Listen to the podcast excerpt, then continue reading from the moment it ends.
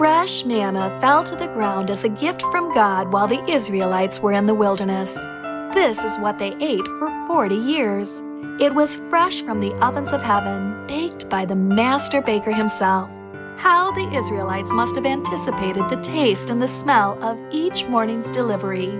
Just like the Israelites, you too can now enjoy the taste and smell of fresh manna. Today, you will be listening to Ariel Roldan, pastor of the Cadillac and Lake City Seventh day Adventist churches in the Michigan Conference. And now, here's Pastor Ariel. We're going to be starting a new series based on faith. The series is entitled Issues of Faith. And this morning's message is entitled The Faith That Pleases God. The Faith That Pleases God. And we're going to be trying to get a better grasp in something that can become foggy at times, something that can trip us up and is actually a core part of the Christian experience. So with all that said, let's just dive right in. I'll have to tell you that number one, you will need your Bibles this morning. And I hope you had breakfast because we will be thinking, we'll be doing some in-depth study. Is that okay if we study the Bible a little bit more in-depth this morning? So have our thinking caps on and uh, let us pray and dive in the Word of God. Father, thank you for an opportunity to study and to do it in a way, Father, that benefits all of us. Father, thank you that you have given us something to attach ourselves to that rock, that anchor that is immovable, our Savior Jesus. So instruct us, Father, from your word about this gift you have given to every man, this gift of faith. In Jesus' name, amen. Going to begin by telling you the story of a gentleman named John Stephen Akhabari. He was a representative of Tanzania in Mexico when Mexico hosted the Olympic Games in 1968. I'm going to read to you an article that the Olympic Committee put out about John Stephen Akhabari. He's not going to be the one crossing the finish line first. He's actually dead last. And usually the only people that make it to the news, the articles, or the archives are the first runner-ups, maybe the second, possibly maybe the third. But the last one, something amazing must happen when the news actually focus more. They actually know more of the person that finished last in this race. No one remembers the person that went in first. For this reason, he began running, and even when Tanzania sent him, they knew that they were not sending a gold medalist. They were just happy to have someone representing Tanzania at the Olympics. So they didn't have that expectation on Mr. Akhabari. He began to run, and the change in altitude, going from the Africa continent to the Central American continent, change of altitudes, things like that. He didn't acclimate himself very well, and he was starting to cramp up minutes into the race. Charlie horses and all these aches that prevented him from doing the pace that he normally would have. To boot, he got caught in an initial conglomeration of all the runners. As you go through curves, sometimes all the guys begin to clump up together. Playing soccer, that's happened when everybody's chasing the ball and you start running really close to other players and your legs begin to hit each other. And you know what happens when legs begin to hit each other and they're running? And that's exactly what happened to Mr. Akhabari. He fell. So he had a big gash on his knee, dislocated a couple of bones, and had a big gash in his shoulder. When they saw him, everybody gasped. They thought he's done. He's going to go to the hospital and get sent back home. But he said, no, no, no, send me to the medics. Let them treat me.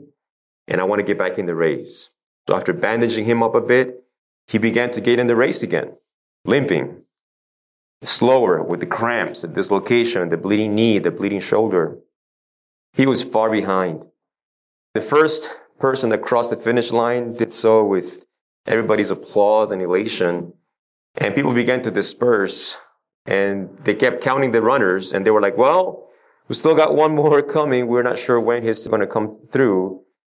Several spectators stuck around and they're glad they did because seeing him cross the finish line was way more exciting than watching the first guy.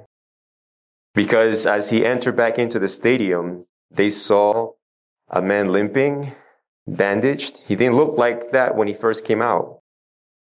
And the crowds began to cheer, began to get excited about seeing a man that didn't quit.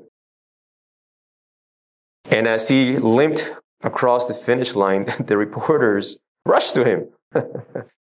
we want to know who you are, where you're from, why didn't you quit? That was a question in everybody's mind. He was asked why he carried on, and his response has gone down in sporting history. And this is why Mr. Akvadi kept running. He said, My country did not send me 5,000 miles to start a race. My country sent me 5,000 miles to finish the race. He felt the responsibility of representing the reason why his country spent money and resources to fly him all the way over there. He didn't want to go back to Tanzania and said, Hey, I began the race and ran for a little bit, but I got injured and so I quit. He could go back home to Tanzania and not simply tell them, thank you for sending me to run the race.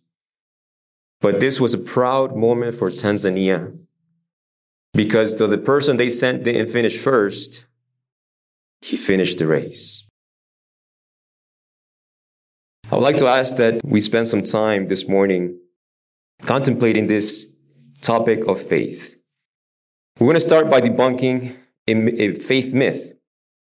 I said it before, and sometimes I catch myself wanting to say it, but the scriptures corrects our perceptions of faith. Romans 12:3 says, "For I say through the grace given to me to everyone who is among you to think soberly, as God has dealt to each one." Some translations say to everyone a measure of faith. It's pretty clear that how many human beings have been given this gift of faith by God? Every single human being. Yet I remember being around my secular friends. I remember being around my church friends. And some of them saying, I don't think I have faith. I think I've lost my faith. Can you please pray for me? Because I don't think I have sufficient faith, enough faith. The Bible doesn't say that God has given us faith on condition. God has given every human being the capacity to exercise this gift called faith. But Satan will deceive us sometimes by confusing faith with feelings.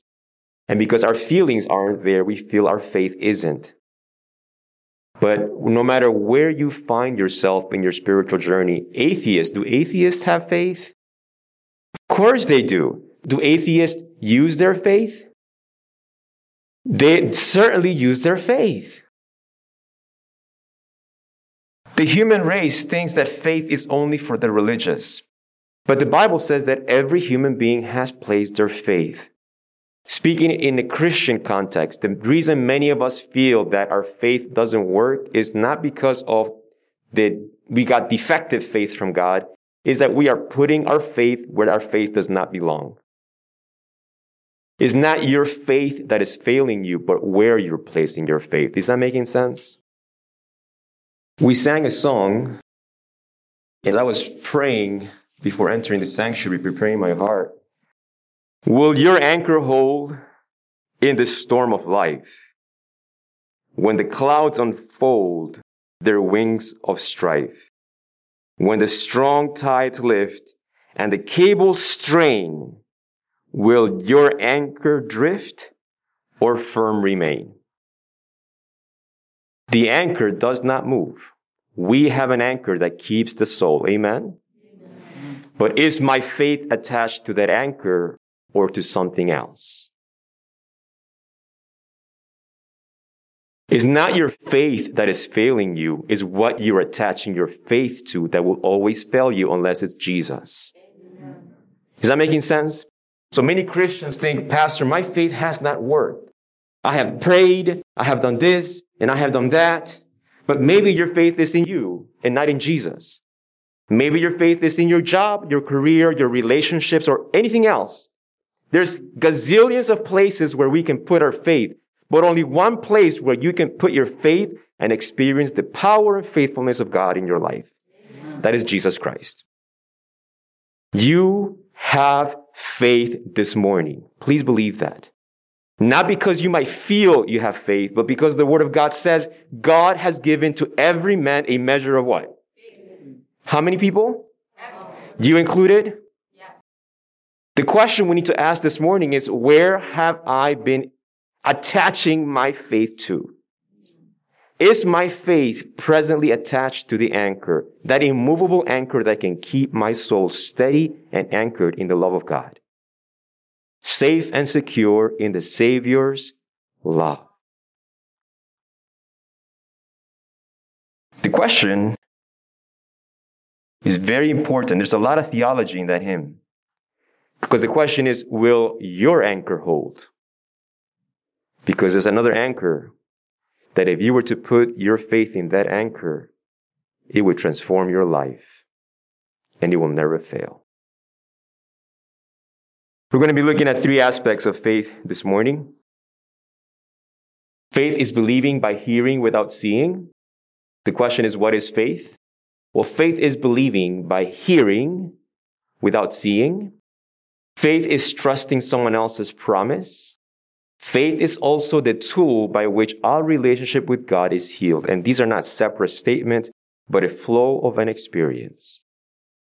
What is faith? Faith is not an intellectual exercise. Faith is not something that you go to first year, second year, third year, you get a bachelor's of faith. That's not how faith works. Faith works the instant you attach it to something.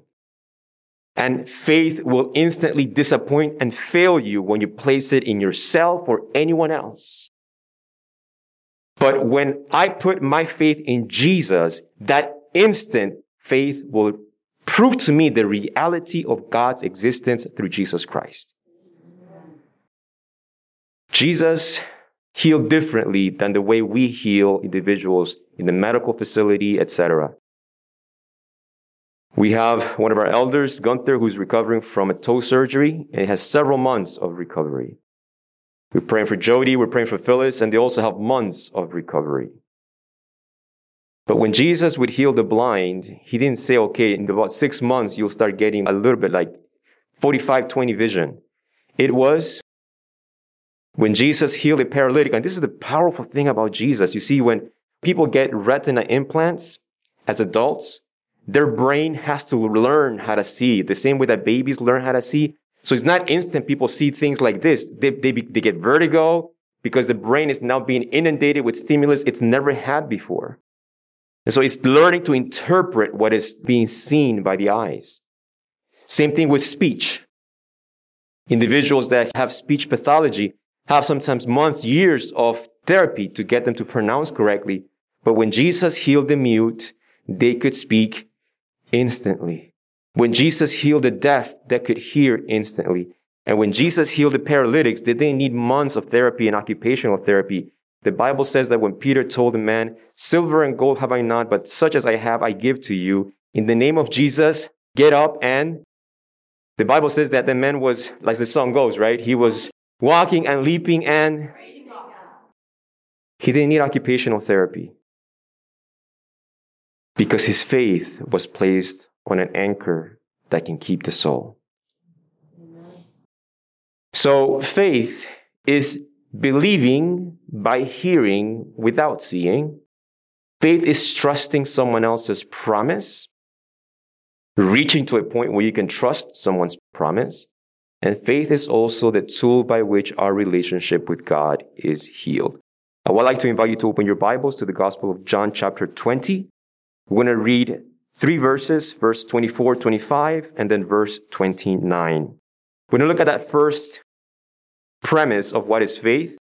Faith is believing by hearing, not by seeing. Faith is choosing to believe by hearing, not by seeing. John chapter 20, verses 24 to 25 and verse 29 Let's make a little bit of an interactive environment this morning. Would anyone be willing to read it out loud for us, those three verses? John chapter 20, verse 24 through 25, And there's verse 29. Just raise your hand if you would like to. Diana, thank you so much. But Thomas, one of the twelve, called Didymus, was not with them when Jesus came.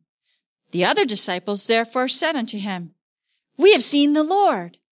But he said unto them, Except I shall see in his hands the print of the nails, and put my finger into the print of the nails, and thrust my hand into his side, I will not believe. And Jesus saith unto him, Thomas, because thou hast seen me, thou hast believed. Blessed are they that have not seen and yet have believed. You know, the word believe there is the same exact Greek word as faith. So, I will not have faith, said Thomas, unless, unless I see and touch, I will not have faith that Jesus has risen from the grave. But Jesus says, blessed are those that have believed without seeing, but because they have heard. Jesus appeared to the women first, and he told them, go and tell the disciples. But when the women went and told the disciples, how did the disciples respond to the testimony of the women that Jesus had risen from the grave? You guys are out of your mind. You guys are delusional. You guys are hysterical. They chose to put their faith in what their eyes had seen. When Jesus meets two disciples that were on the road to Emmaus, and Jesus could have shown himself to them. But if you look into the Gospel of Luke chapter 24, you know what Jesus took these two disciples that had no faith anymore? You know where he put their eyes on? Slow of heart to believe all that the prophets, Moses, and the Psalms. That's the entire Old Testament.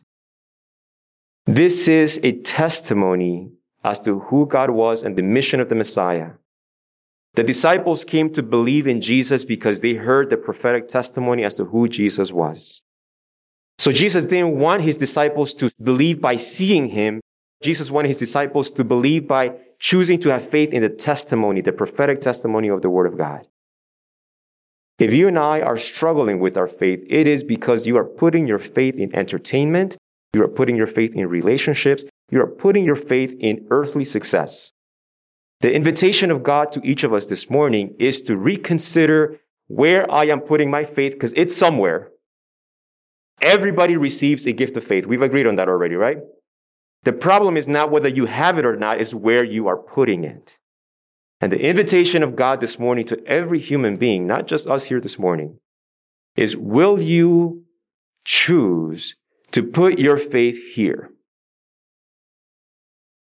If you place your faith here, your experience will be different. And it's not simply that you put faith in a book. Will you put faith in the God this book reveals to you? Will you put your faith in the God that reveals himself through his son Jesus Christ that is revealed in this book? Because you see, if you are waiting to see till you believe, you will be waiting till it's too late. When the Bible says, and every eye shall see him in the book of Revelation, that is too late of an experience. Are you understanding? When the sky rolls back as a scroll and the glory is manifested and we literally physically see the realities that now we accept by faith, that moment will be too late. That's why Jesus says, blessed are those that have believed without seeing and yet choose to have faith to believe. You have to begin to retrain your brain to think as a Christian.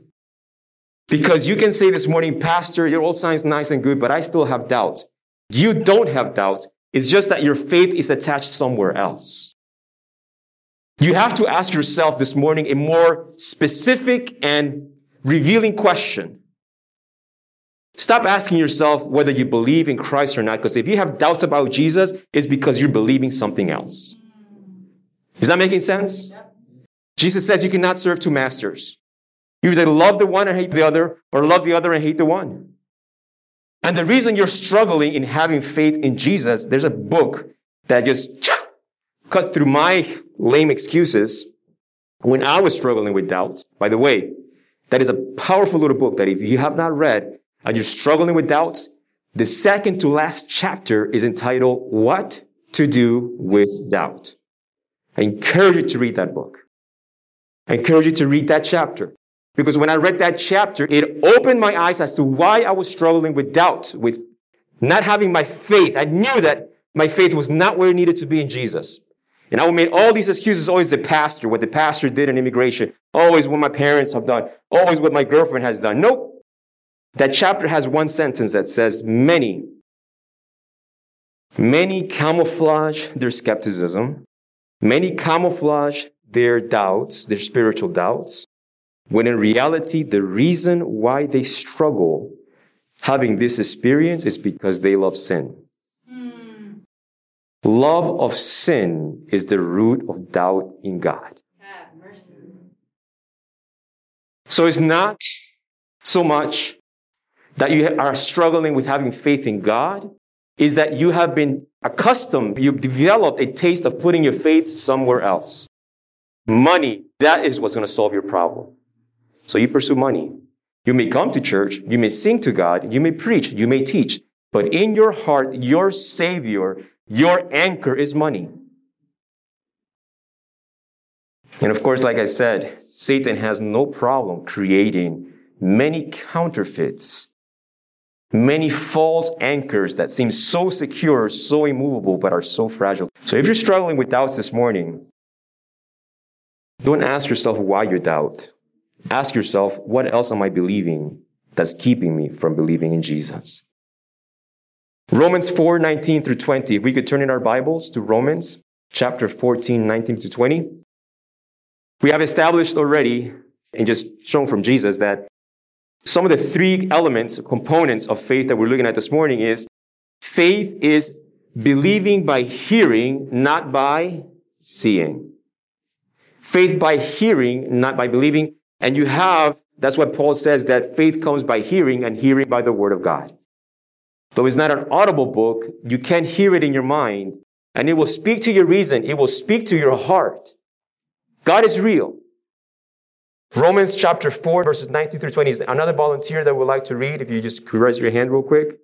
Oh, thank you so much. Romans chapter 4 verses 19 and 20. And being not weak in faith, he considered not his own body, now dead, when he was about a hundred years old, neither yet the deadness of Sarah's womb. He staggered not at the promise of God through unbelief, but was strong in faith, giving glory to God. So here we have Abraham experience.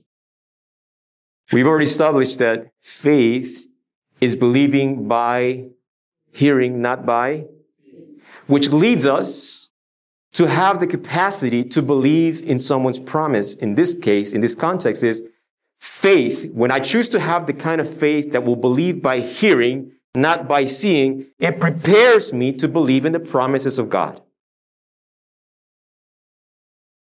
Bruce, I promise I will return the tool you let me borrow this week.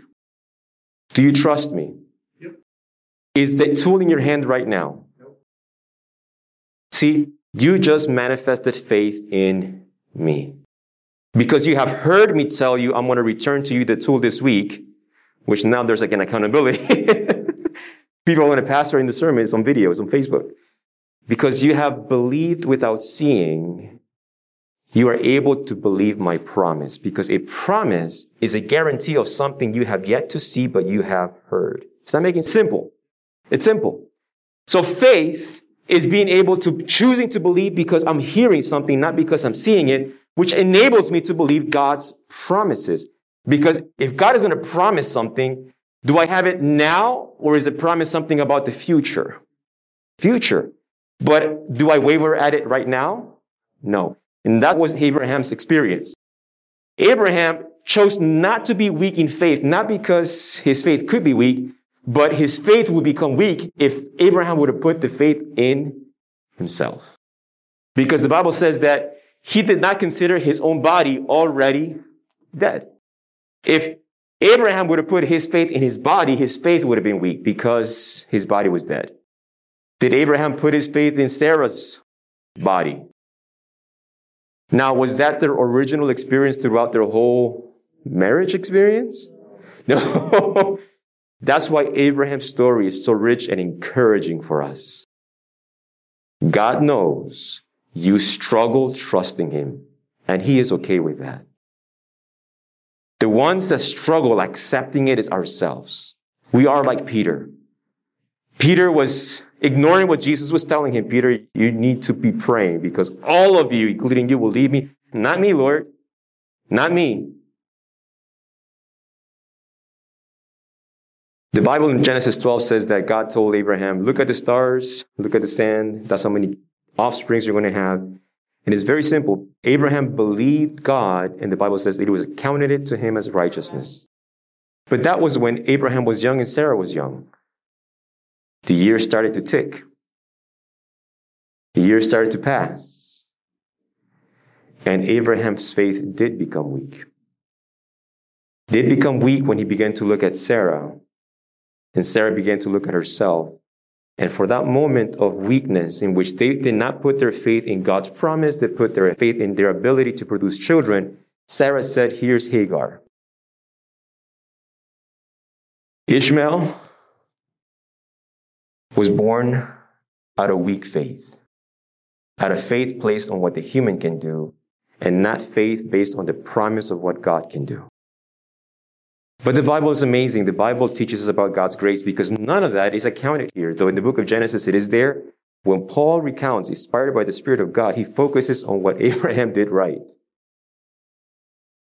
After almost a century of walking this earth, Abraham finally could trust God's promise. Not being weak in faith, he did not consider his body. He did not consider Sarah's body. What did Abraham consider that his faith did not become weak? Yes. His faith was strong because he considered the promise of God. He did not waver it, was strengthened in faith, giving glory to God. I want to ask you a question. Was Abraham choosing to give glory to God after Isaac was born or before Isaac was born? For his faith to have been strengthened, Was Abraham choosing to give glory to God before Isaac was born or after Isaac was born? Of course, after the baby's born. But who gives glory to God before the baby's gotten here?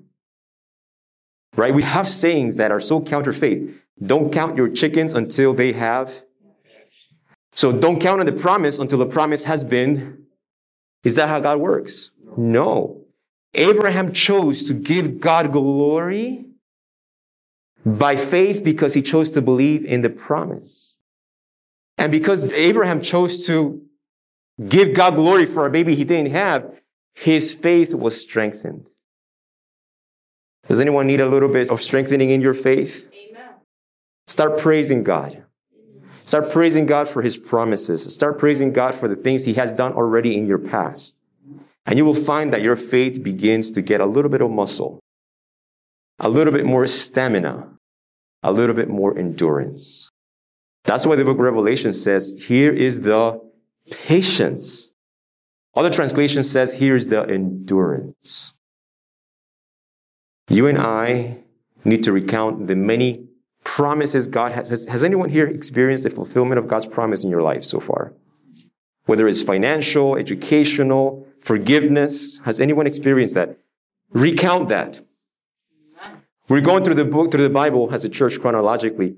How many times have you read for our God took us out of Egypt? How many times have we heard that phrase, right? Because that was such a tremendous manifestation of God's fulfillment of his promise, it was designed to strengthen faith presently. If God has been faithful then, will he be faithful now? Yes. That's what Abraham did. That's what Abraham did giving God glory. And yes, before Isaac was born, Abraham gave glory to God. But if you're going to look at the biblical definition of how we gave God glory, Abraham also gave God glory when he took his son to Mount Moriah. And he told his servants, and he was not lying. He told his servants, I and the lad will go up there and worship, and we will come back. That was faith? Yes, it was. Because Abraham knew that as he went up there, who was Abraham going to sacrifice? So he could have said, I will go up there with the lad and I myself will come back. But because he said we, somehow Abraham said, I don't know how God's going to do it, but because God has promised, he will do it. He remembered how Isaac was born when his body was dead and Sarah's womb was dead. And if God can bring life out of two dead people, I don't know how God can do it, but I believe he can. You don't have to understand how God does it. You just have to believe that he can. Our faith needs to be strengthened way more regularly than we do. Satan wants you to look at your woes and your problems. Satan wants you to look at the storms of life. As Christians, our journey is basically a constant repetition, a constant recalling. Focus your eyes on the anchor. Stop looking at the storm. Stop looking at the storm because the anchor that the Bible invites you to look at, the anchor that the Bible invites you to attach yourself to, will never fail you. It did not fail Abraham. It did not fail Sarah. It did not fail Isaac and none of those descendants.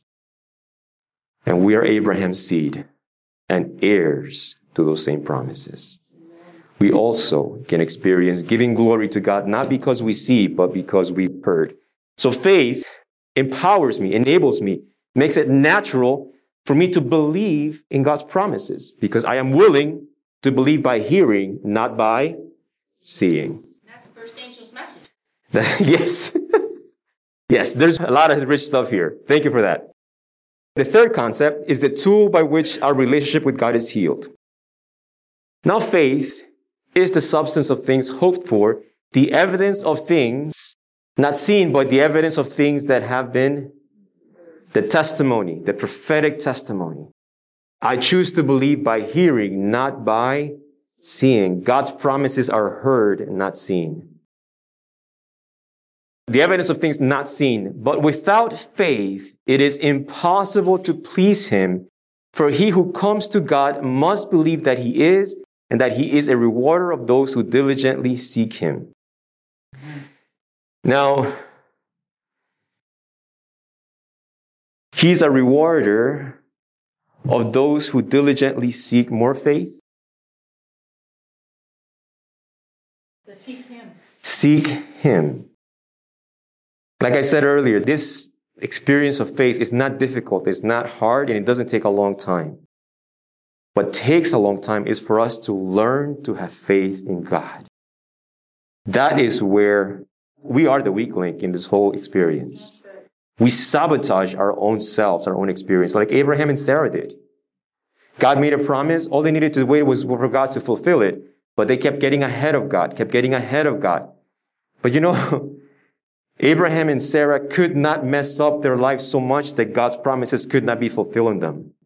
God's promises were bigger than the mistakes they made in their lives. Isn't that amazing? So don't get discouraged if you have made mistakes in life thinking, well, I guess God's plans for my life are shot. No, they're not. The Bible teaches us that the promises that God made in the beginning of our journey, though we may make mistakes along the way, His promises remain there for us. God never told Abraham and Sarah, man, you guys really messed up. Forget it. Forget your son. I'm going to find another couple. God, that's what Paul says. Though we may become unfaithful to him, God remains faithful to us. So all of these testimonies are designed to provoke in us a desire for something with more substance, more steadiness. Because the more you live on this planet, the more we realize our promises are junk. but God's promises are true. Every single one of them. So we have this idea of pleasing God because we choose to come to Him by faith. Now, there's a lot that we could say about what Paul says here. I'm going to ask you this morning, what are these things? The substance of things hoped for Evidence of things not seen. What are these things? Heavenly realities. More concrete. If, if we study this verse, and I used to think like that, and it is, but these heavenly realities are going to get manifested in a very concrete, real way. He gets back to his promises. Now, Jesus could say, God is not a God of the dead, but of the living. What was he referring to? The things hoped for, the things not seen. If you look in the context this, he's talking about Christ coming back. Yes, because if you look at verse 39, Hebrews 11 39, which is the last verse, what are these things hoped for, these things not seen? And all these, everybody that he's just listed, having obtained a good testimony through faith, did not receive what? Mm. What's that? The promise. I will come again. I will come again, the, the whole new earth. the whole new earth, and who's going to populate it? We are. The meek shall. And if we are dead, we will be resurrected. None of those people listed have yet to receive the promise. But all of them believed in it, though all of them died not having received it yet. Because faith is not believing by seeing, faith is believing by hearing. Faith comes by hearing. Jesus says, Blessed are those who believe by hearing the testimonies, not by seeing. Jesus will come again. It's a statement of faith. But it doesn't come simply in a vacuum without any evidence, logical and reasonable evidences, and we don't have this morning to explore all of those. We are simply synthesizing this concept of faith that is not abstract and ethereal, and faith in just a whole bunch of things. We all humans have one desire that overrides everything else, and that is to stay alive. The book of Ecclesiastes tells us that God has put eternity in our hearts. It doesn't mean that our hearts is eternal. It's that God has placed within us a longing to live. When my mind is healthy, I want to stay alive. And I've talked to saints, faithful individuals who, yes, they have run the race. They have assurance in Jesus, but they are saddened at the fact of saying goodbye. When I talk to couples that have lived decades together, and they talk about this very uncomfortable, unsettling subject of when one of them dies, you begin to see some of the struggles that we have with this experience of death. Some husbands will say, I hope my wife goes to sleep before I do because she's so sensitive and her precious heart, I could not bear the thought of her grieving. I much rather bear that. Now, hear wives say the same thing about their husbands. Some of them will say, It'd be wonderful if we both went to sleep one night and that was it for the both of us at the same time. Because to wake up and not have you with me would be a painful experience. Nobody wants to die, and more so, no one wants the people they love to die. Is that a true statement? And that is for every human being. Atheists may talk the big talk, but they don't want to die either. They freeze their bodies to try Yeah. Yes. And they're trying to do research with genetics to try to figure out why our cells stop replicating after a certain age to crack our DNA code because they think immortality is within our cells and it's not. You could develop whatever techniques, but someone can shoot you in the head with a bullet and that's it. There's no genetic for that. Humans don't need viruses to destroy ourselves. We do a pretty good job on our own. And yet we don't want to. So the entire human race is seeking for ways by which to hold on to this treasure we call life. And the only way to have a satisfying, peaceful experience in this planet is by choosing to have faith in God, choosing to seek Him, and the reward we get from Him is a faith that will not be disappointed in the promise He has made to you and I. He told his disciples, I will come again. 1 Thessalonians 4 tells us that the trump will resound and God will speak and the dead in Christ will rise first. That's a promise. Your wife, your parents, your grandparents, some of us, children, the people that have been snatched from us too soon. Jesus will bring them back to life. That is a promise he has made in Jesus. That is the journey of faith. It is not something abstract and detached from our human experience. It's very much core to our human experience. Hebrews 11, 6, Matthew 3, 16 through 17. We talked about faith, right? Faith, faith, faith, faith. But the sermon is entitled The Faith That Pleases God. Hebrews 11, 6 says, But without faith, it is impossible to please Him. Without faith, this experience, it is impossible to please God. Matthew 3, 16 through 17 is summarized by the part that says, when God the Father looks at Jesus, says, This is my beloved Son in whom I am well pleased. This is the encouraging part of the gospel.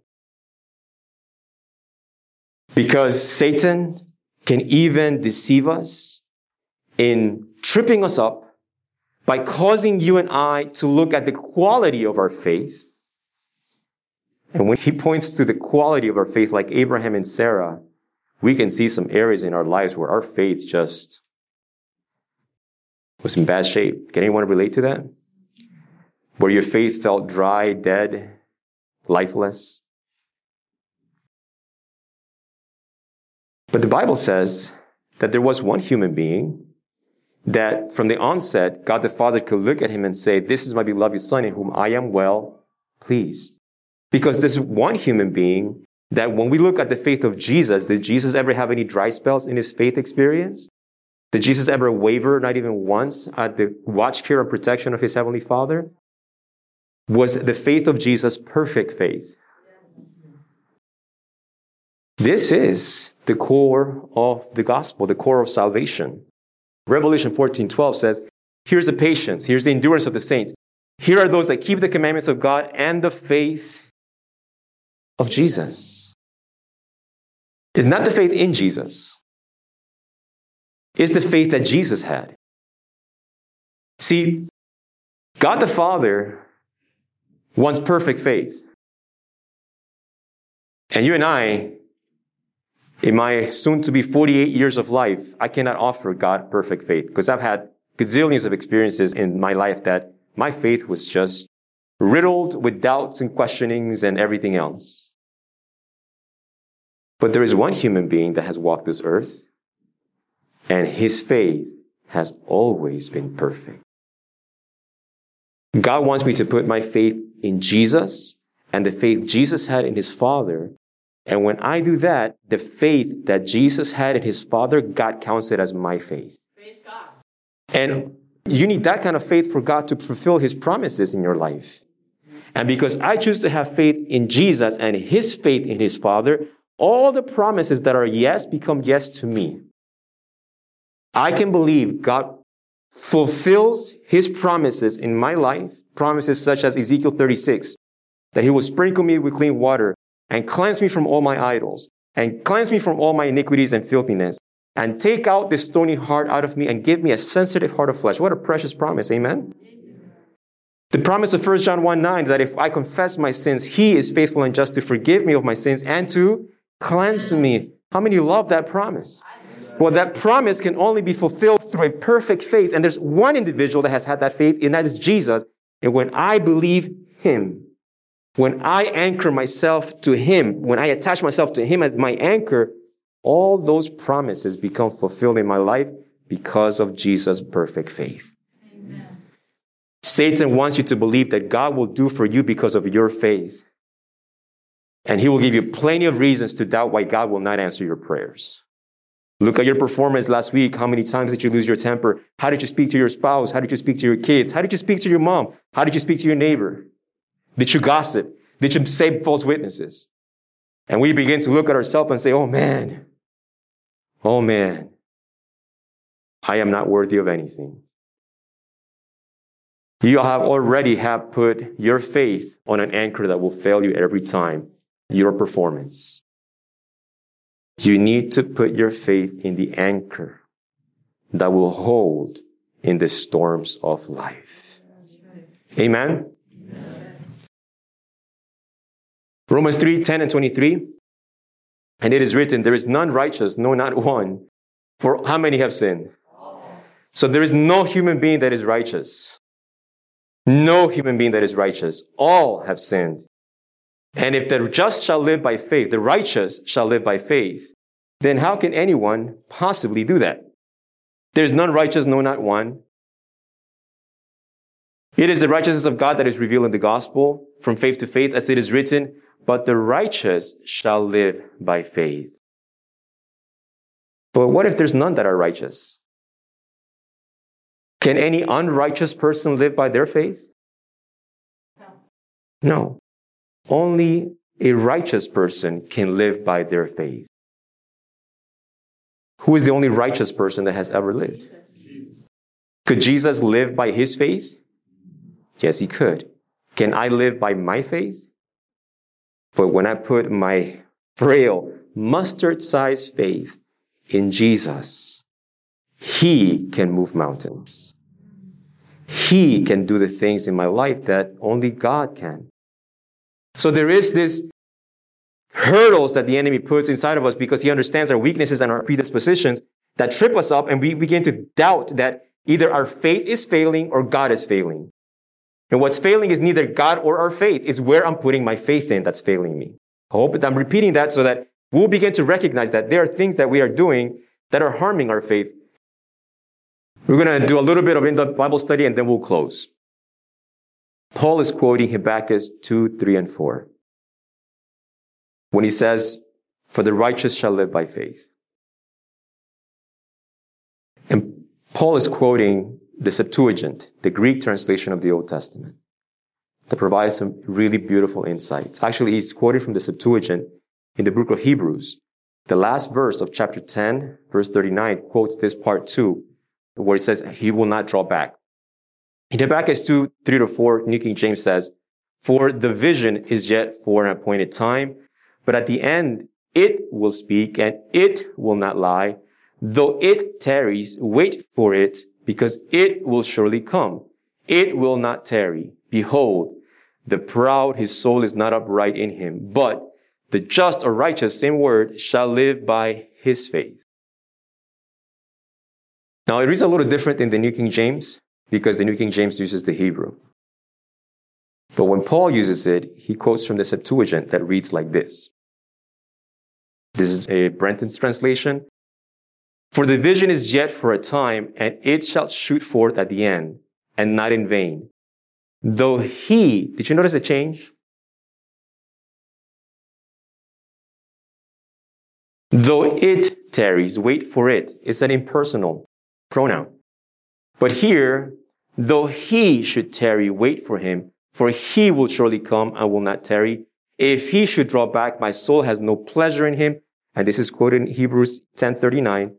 But the just or the righteous shall live by his faith. Implying someone else's. In the Greek is a third person his, not a first person his.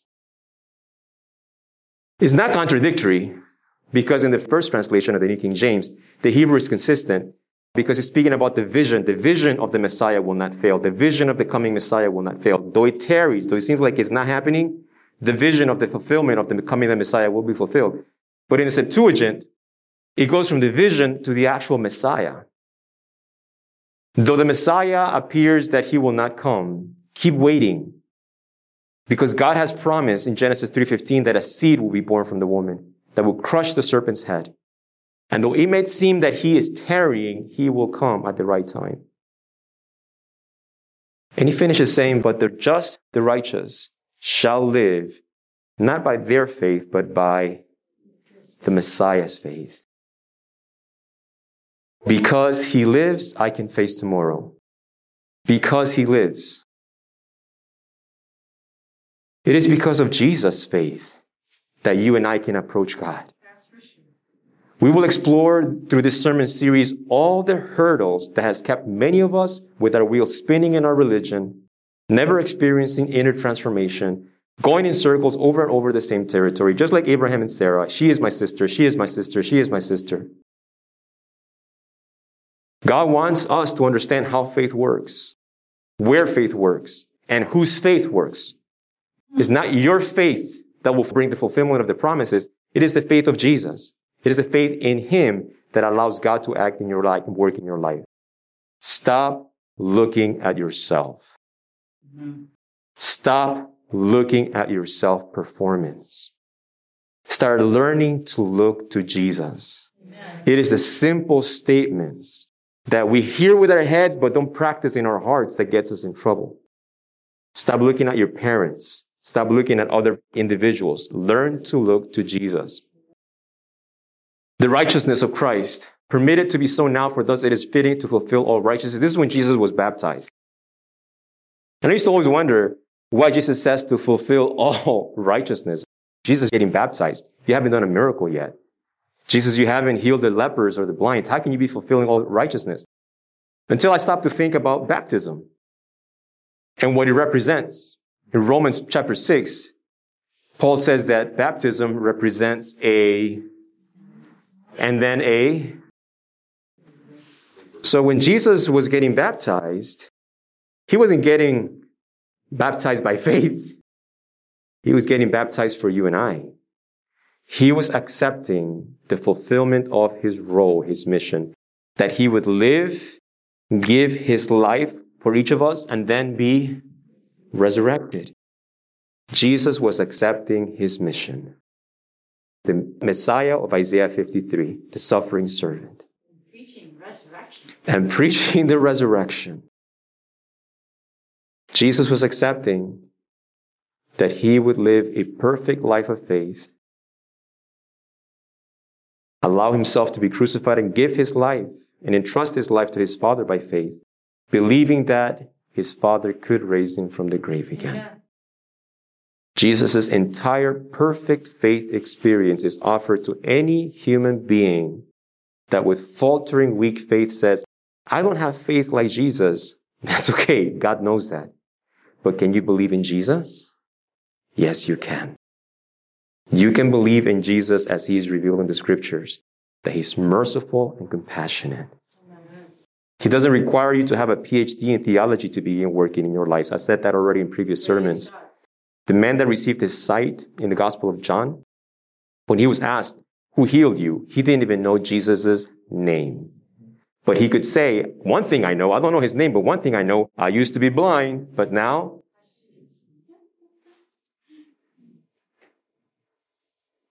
So you don't need to wait until next Sabbath to experience the power of God in your life.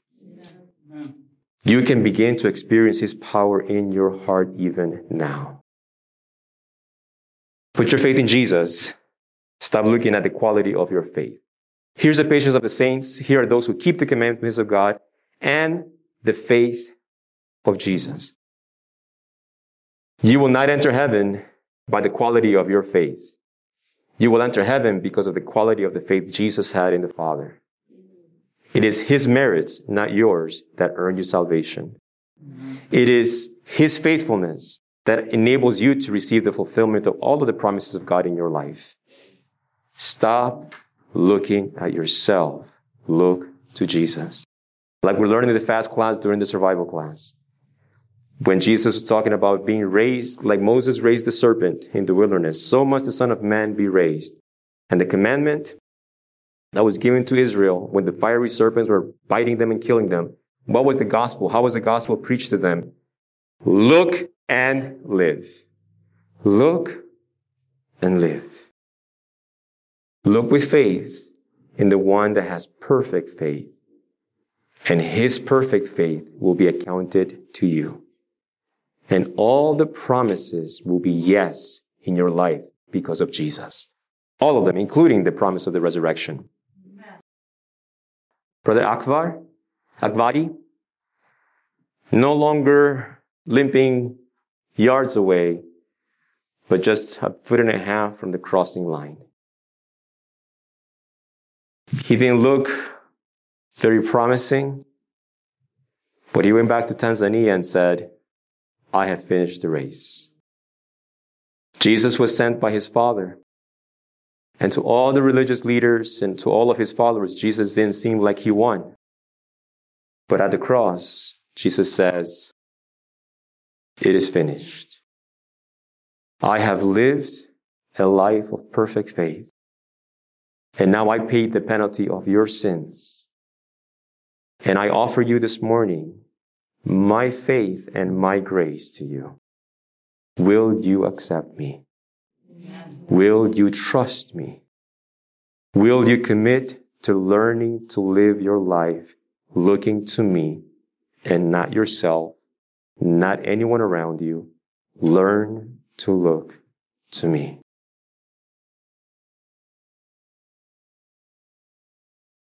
Looking unto Jesus, The author and finisher. the author and perfecter, finisher of our faith. Father, I pray that we can learn to do this. Some of us may have had a bit more experience, but we still struggle at times.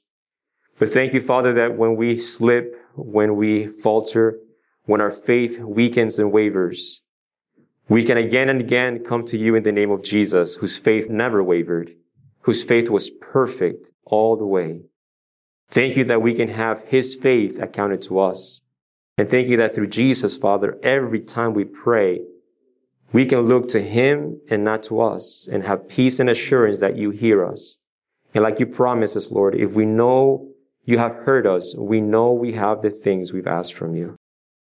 Teach us to pray with faith. Father, we believe, help our unbelief. We want to experience your power, the power of the resurrection in our lives, in our hearts. Transform us by faith, the faith of Jesus, we pray in his name. Amen, Father. Amen.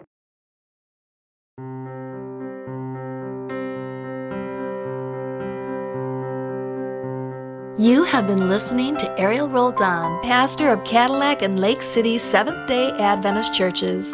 If you enjoyed this sermon, why not visit one of his churches this coming Sabbath or a church near you listed on strongtowerradio.org? You will find the Cadillac Church at 801 East Division Street in Cadillac, Michigan, and their church service begins at 11 a.m. Or visit the Lake City Church located at 5970 West Sanborn Road in Lake City, Michigan, and their church service begins at 9:30 a.m. This program has been a Strong Tower Radio production.